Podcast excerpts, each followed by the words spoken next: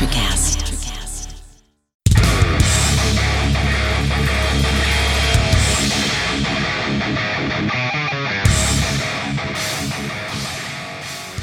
Hello, everyone. Your host, Earl Breon here. You know, sometimes the burden of command is about simply making your team aware.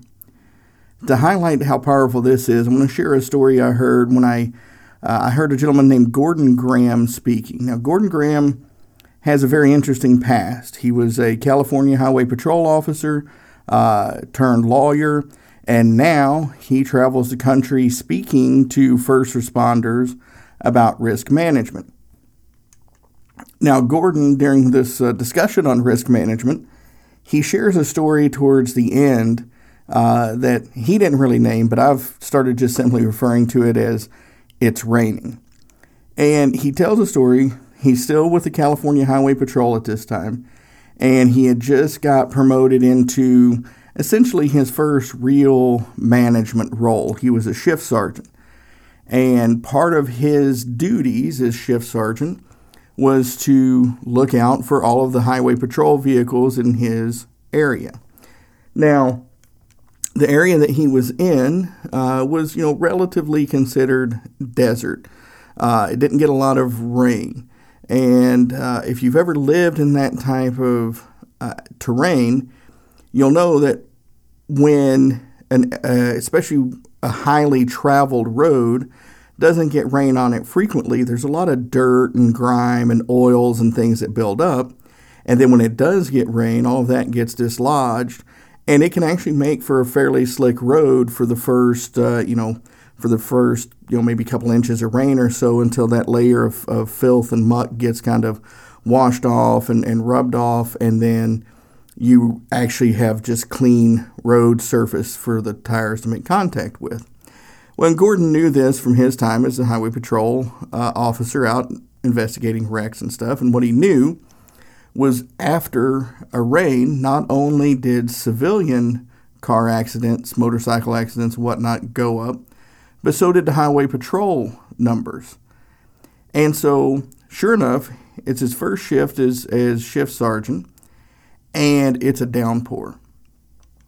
So he wants to do something because he knows what's about to happen. He knows that they're going to have a spike in calls to respond to incidents, but he also knows that they're going to have a spike in officer involved accidents, and he wants to try to avoid it. So he comes up with this brilliant idea to tell them that it's raining. And so he goes down to the dispatcher and he tells the dispatcher, he's like, hey, I want you to send out an all cars message and tell everybody it's raining. He said she looks at him like he's an idiot, but she keys up the mic and says, you know, all cars, all cars, Desk Sergeant Graham would like you to know that it's raining. Radio silence. That didn't sit well with him because the silence to him meant nothing. Like, did, did they hear it? Did they acknowledge it? and it, was unsettling. And so for a few minutes, he was trying to formulate a new plan. So then he goes back and he asks the same dispatcher, I need you to send me out another all cars message. He goes, This time she's really looking at me like I lost my damn mind. He said, But I want you to send out an all cars message and I want you to ask them to respond if it's raining in their area.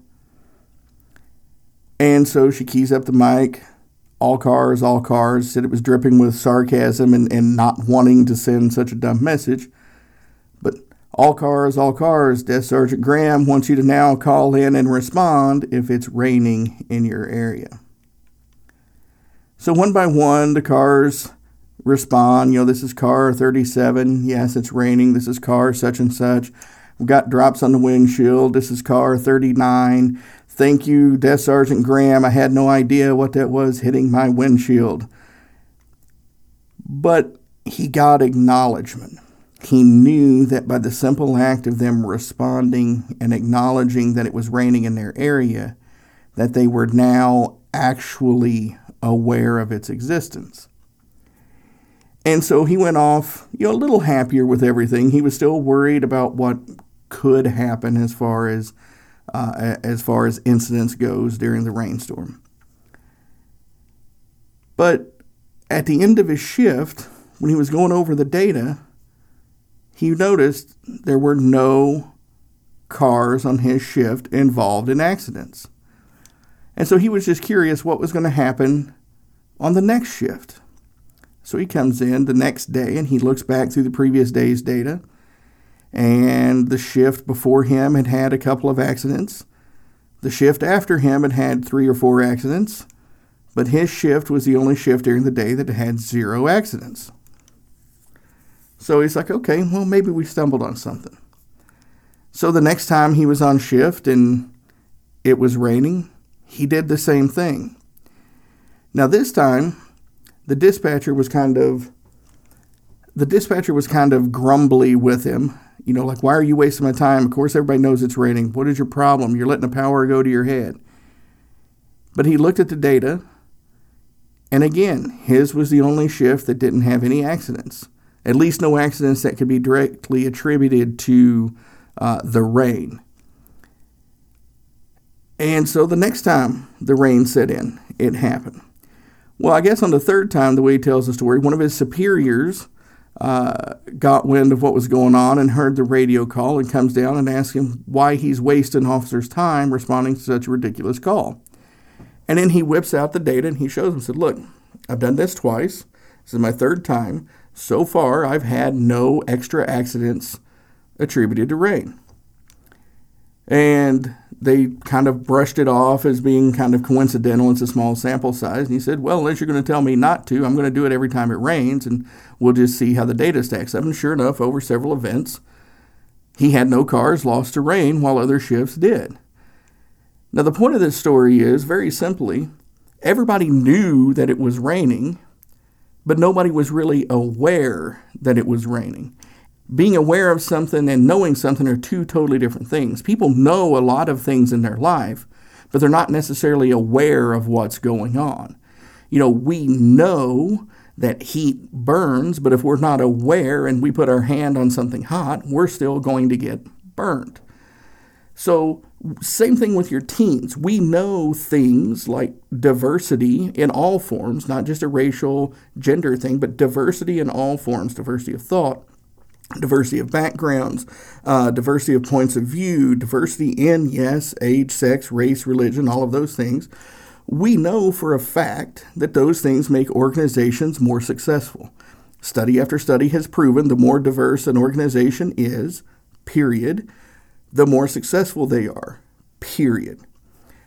But we're not aware sometimes of the lack of diversity in an organization people know that good leadership means that you're going to have happier, healthier, more productive uh, team members.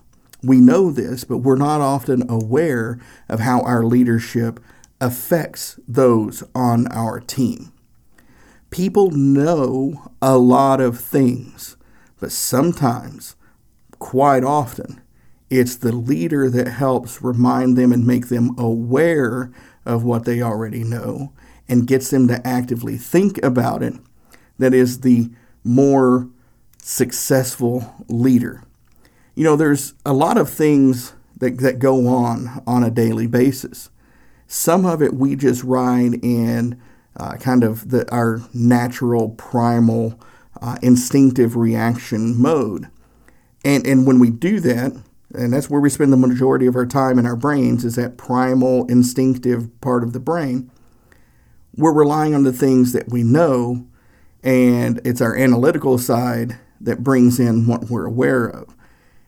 And so don't be afraid to say something that sounds dumb to get people thinking and becoming more aware so that they can activate that analytical thinking side of their brain. You know, there's a great book that goes very deep in depth on this called Thinking Fast and Slow by Daniel Kahneman. He actually won a Nobel Prize for the work associated with that book, and he's a behavioral economist, and he talks very much about that. Uh, that, that thinking fast is that primal brain that thrives just on instinct that causes us to make all sorts of decisions during the day based on what we know but what happens to our decision making process when we start activating that analytical side, when we start becoming aware of our surroundings.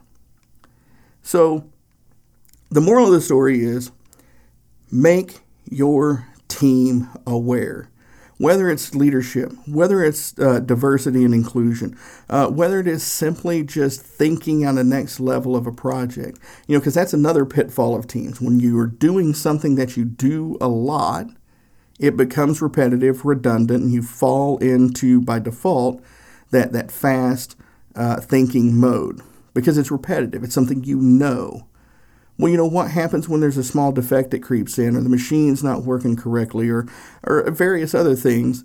But because you're activating on what you know, you're never becoming aware of what might be able to be better or might need to be changed.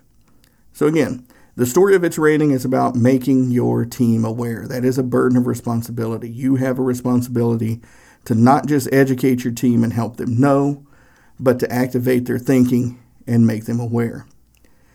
So, again, my name is Earl Breon. I'm the host of the Burden of Command podcast here. If you have any comments, questions, or concerns, if you have a story that you'd like me to share, if you have a guest you'd like me to interview for the interview uh, podcast episodes, hit me up at burden.command at gmail.com.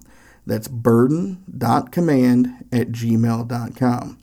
With that, keep those shields up, and I look forward to talking with you again in the next episode.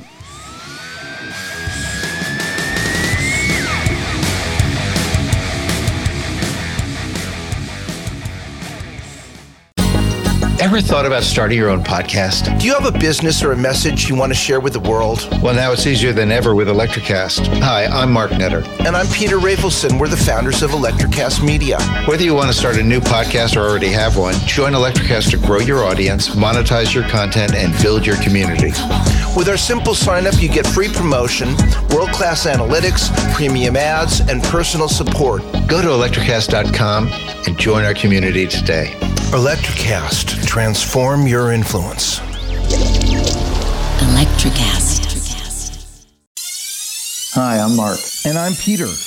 We're the founders of Electrocast Media, bringing you great podcasts like Nightmare Road Stories, Tech Talk Revolution, and Bodacious Minds. Electrocast networks include Ruby for female empowerment, the Best Business Network, and GPN for geopolitics.